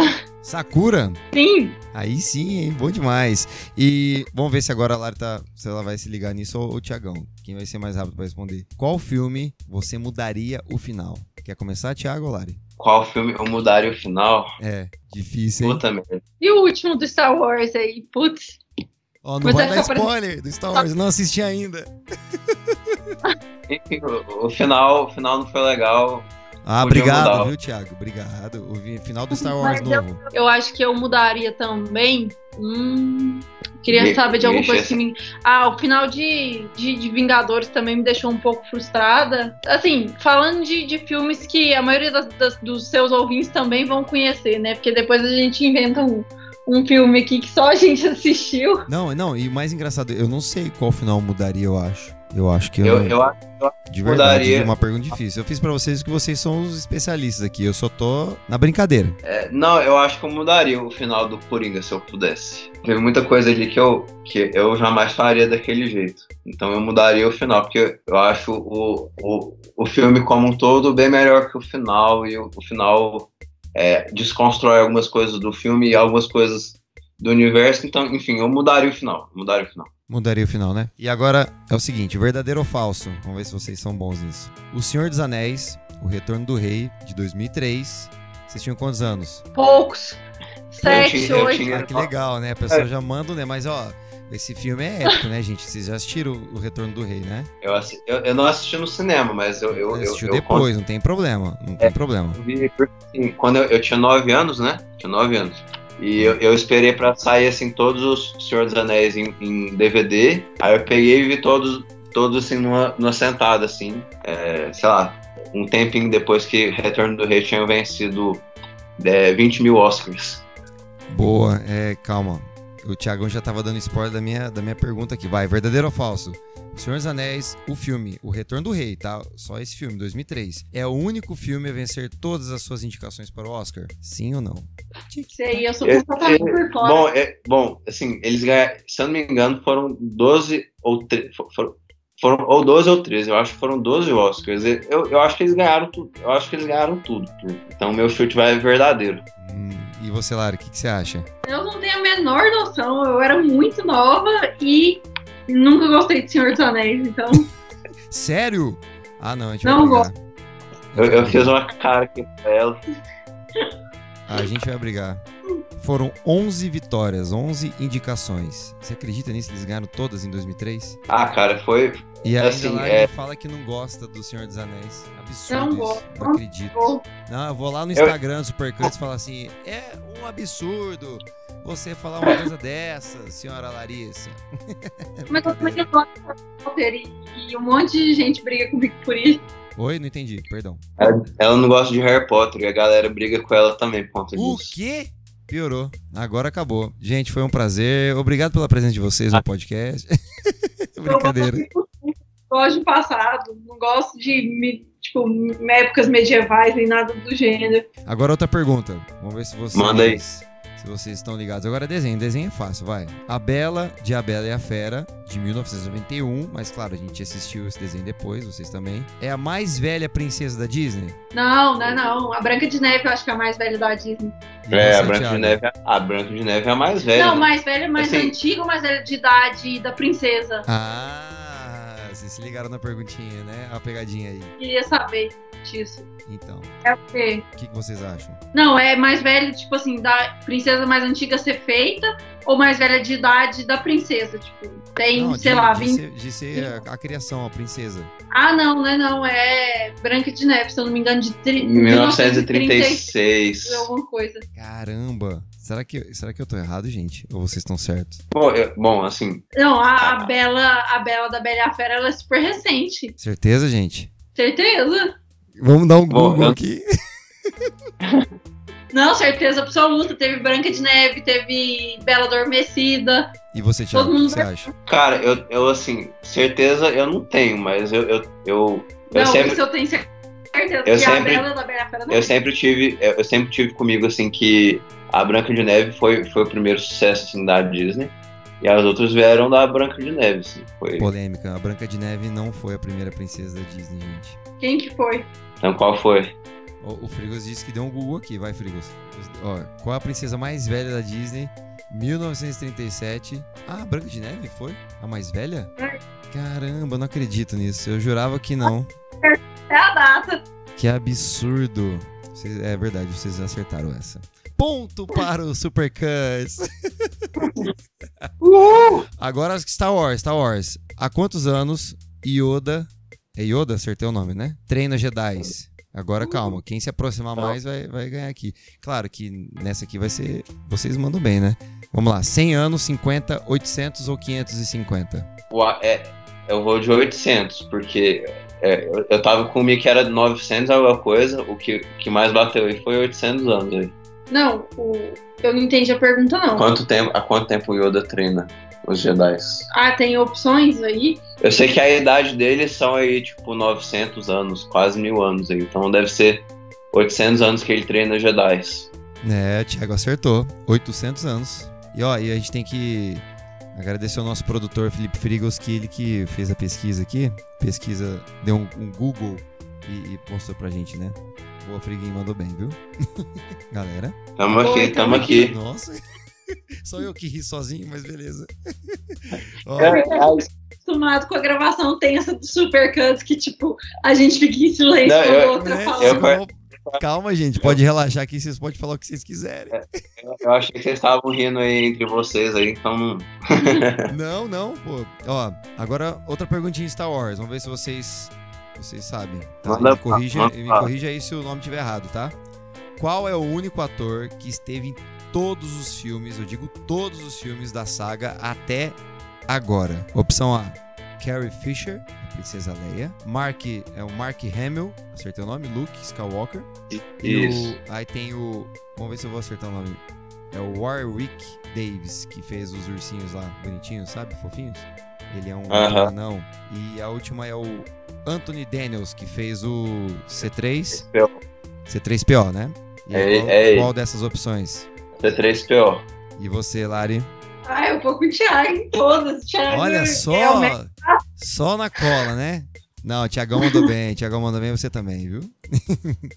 Bom demais. Isso aí. Isso O. Thiagão tá, tá indo bem aqui, viu? No, no Star Wars, viu? E, e outra perguntinha, vai. Bem rápido. Que Luke Skywalker perdeu na luta contra o Darth Vader? Opção A, sua mão esquerda. Opção B, sua mão direita. Opção C, sua perna esquerda. Opção D, seu pé esquerdo. Ou nenhuma das Foi a- alternativas? É a mão direita. A mão direita do, do sabre. E Perdeu você, o sabre Lari? também. Sem, sem colar, É. hein? Eu tô fazendo a mímica aqui pro Thiago. Acertaram. É a opção B, a mão direita. Mandou bem, mandou bem. Eu tô fazendo. Você. É, porque, assim, ele, ele, ele tem que, inclusive, mudar de sabre. Ele lutava com o azul do Obi-Wan, aí pega o verde do Yoda. Então, é, ele, perde, ele perdeu a, a mão, o braço, né? E o, e o próprio O sabre. antebraço e o sabre. É. Caramba, perdeu tudo. Agora é a última Eu- essa, tá? Essa é a última. Qual a cor do braço do C3PO em Star Wars no filme O Despertar da Força? Opção A, preto. Opção B, azul. Opção C, vermelho. Opção D, prateado. Ou opção. Opção E seria nenhuma dessas? Calma. Opção A, preto, azul. B, C, vermelho. 4, prateado. Letra C. E a letra D. Vocês estão me ouvindo? Tamo, tamo mas ouvindo é aqui. que tô- É que faltou uma aí, ó. Faltou uma aí. Não faltou, não? Então, Faltou, São- calma. são- é porque eu, fico- eu fico- eu fico falando, tá muito silêncio. Então vou fazer de novo a pergunta. Qual a cor do braço do C3PO em Star Wars no filme O Despertar da Força? Opção A, preto. Opção B, É azul. Opção C, vermelho. Opção D, prateado. e, a- e a opção é, e a opção é seria dourado? Rosa, Ah, eu vou de prateado. prateado. E você, Lari? Não lembro de dele mudar o braço, a cor do braço. Então, eu vou de preto. A resposta de vocês está errada. Opção errada, gente. Como assim vocês erraram essa? É muito fácil. A gente não, a gente não lembrava que, o, que, que ele mudava de braço. É, eu não sei porquê também, sabia? Eu tenho que assistir, inclusive. Tem, tem, tem É, quatro é a anos. opção C, é vermelho. Olha só. É, não sei porque. Pe- pegou, pegou não. de. Não, eu acho que eu não assisti Eu, eu, eu tava entre azul e prateado, então eu não ia acertar, não.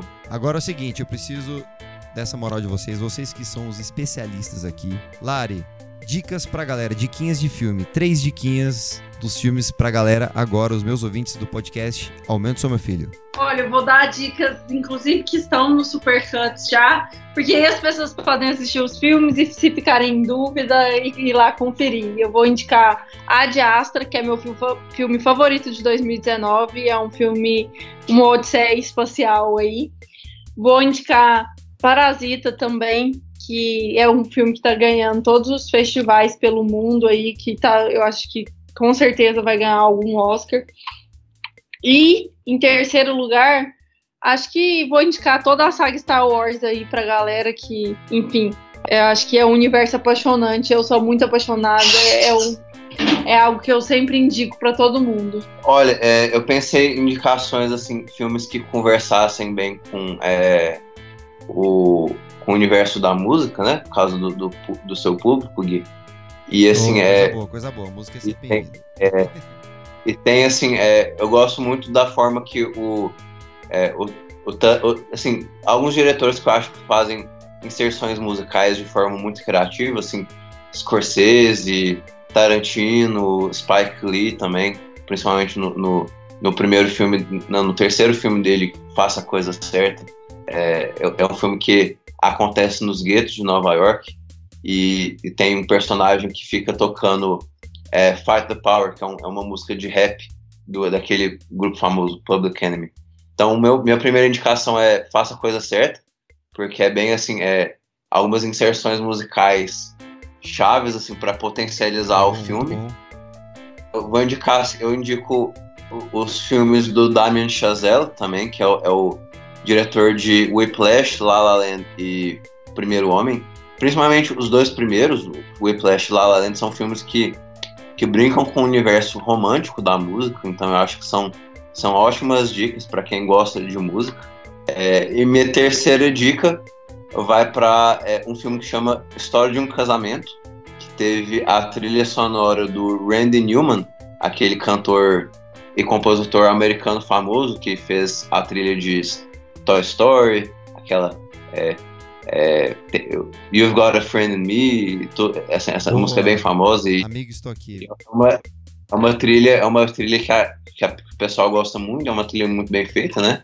Ele faz essa, essa trilha de História de um Casamento, que é um filme é um filme bem intimista, um filme bem sentimental, direção do Noah Baumbach, mas a, a, a trilha é ótima, a trilha é super, é, é super, assim, românticazinha, é bem Nova York, é bem é, atmosférica. Então é uma trilha que eu acho muito boa, de um filme que foi um dos meus favoritos de 2019. Então tá aí a dica tem no Netflix, então é acesso fácil pro pessoal. Tá aí minhas três dicas. Bom demais! Olha isso aí, consegui seis dicas de filmes maravilhosos e tem vários aqui que eu nunca assisti. Eu vou assistir, fica a diquinha pra galera, os ouvintes aqui do podcast. Aumento Sou Meu Filho com Supercuts. Esse network tá muito bom, viu? de verdade, eu fiquei muito, muito feliz. Bom, bora pro nosso terceiro e último bloco? Sim. Bora pro nosso terceiro e último bloco. Aumenta o som, meu filho.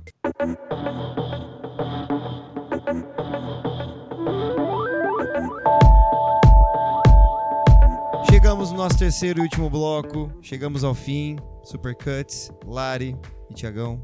O que vocês têm a dizer até agora para mim, por favor? Cara, é, aqui o papo correu muito. É, gostei muito de fazer esse network contigo, Ig, pessoal do Aumento Só Meu Filho. É, a, é, é, o, é, o, pessoal, é o podcast que você fala sempre. Eu acho tão engraçado o jeito que você fala. O pessoal do, do podcast ah. é só uma pessoa, tá? Sou eu. Pessoal. Não, assim, você apresenta, você apresenta seu podcast, mas você tem seus patrocinadores, você Boa, tem seus. Aí é, sim, eu gostei de ver. Eu gostei, mas calma que não é consideração final, viu, Tiagão? É, eu acho que um podcast jamais é, é só uma pessoa, então por isso que eu falo como, como se fosse a, a família que de fato família, é. Né? né? Muito bom. E você, Lari? Eu também, tô gostando muito, assim, achando bem diferente ó, falar sobre música, enfim, falar sobre tudo que a gente gosta, na verdade, é sempre bom, é sempre bom encontrar novas pessoas, conhecer novas pessoas que estão abertas a esse tipo de papo. E é isso aí, bora pro terceiro bloco. É isso aí, já estamos no terceiro bloco aqui. E agora, pra gente, antes da gente dar as nossas considerações finais aqui, é, eu já disse em todos os bloquinhos, todo momento que eu tive a oportunidade de falar que eu estou extremamente muito feliz.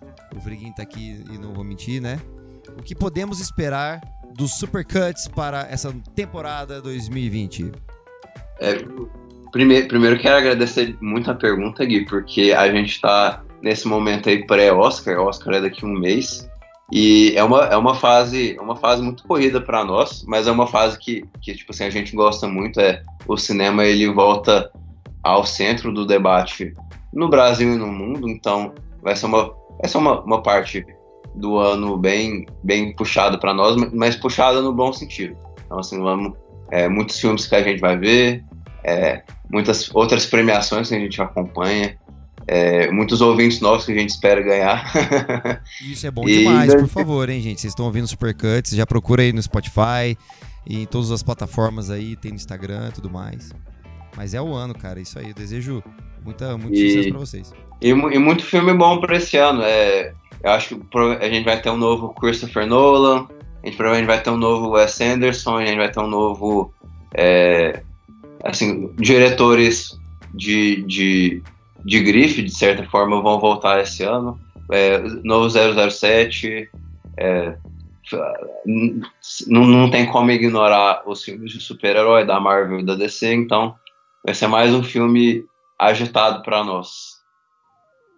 Sim, a gente está se organizando aqui para cobrir a maior parte dos eventos e filmes possíveis aqui, participar sempre no, no podcast da galera aí, para conhecer mais gente. Mas assim, a gente começou o ano bastante otimista e a gente ainda está entrando no pique de 2020, assim, para poder atender a demanda da galera também, conseguir acompanhar os filmes junto com todo mundo e fazer a maior cobertura possível aí, quem sabe de festivais ainda no primeiro semestre, né, Thiago?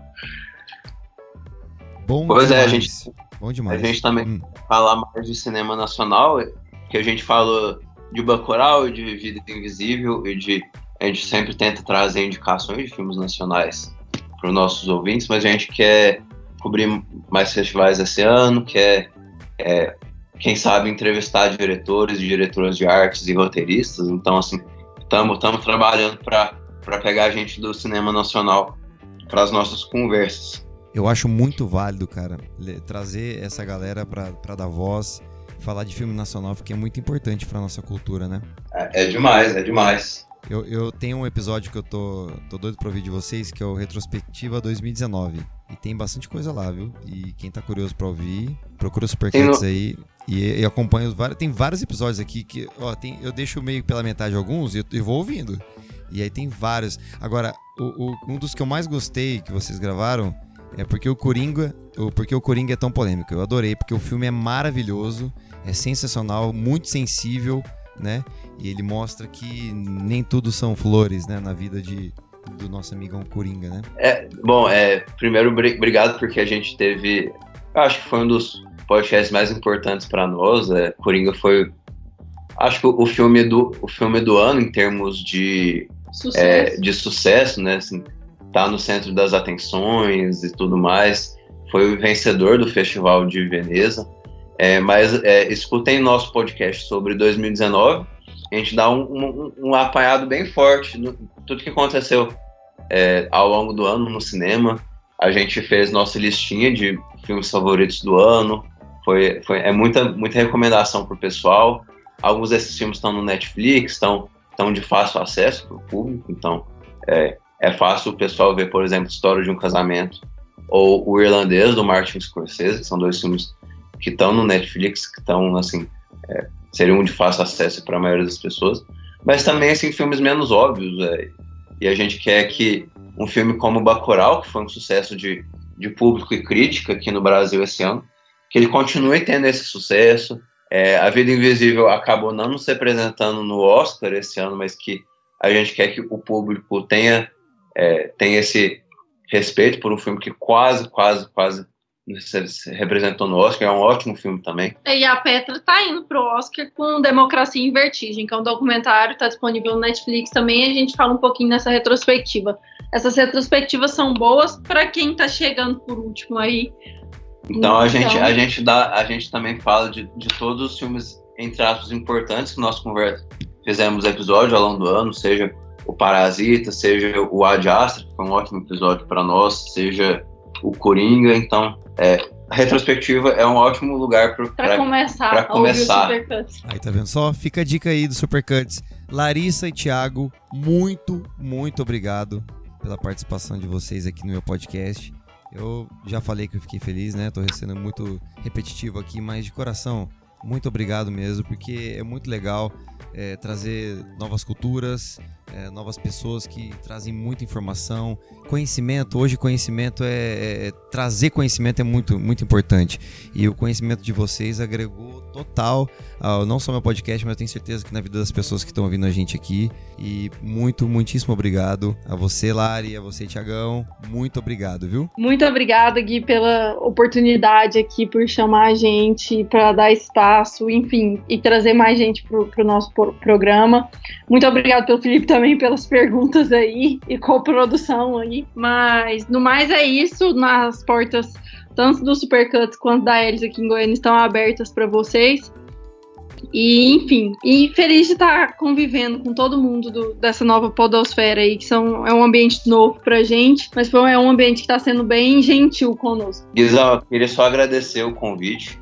Foi, a gente recebeu muito bem. Sinta-se convidado para participar do nosso. Então, oh, saiba que logo, logo em breve aí você vai ter, tá, vai estar tá recebendo mensagem nossa aí para fazer essa mesma conexão.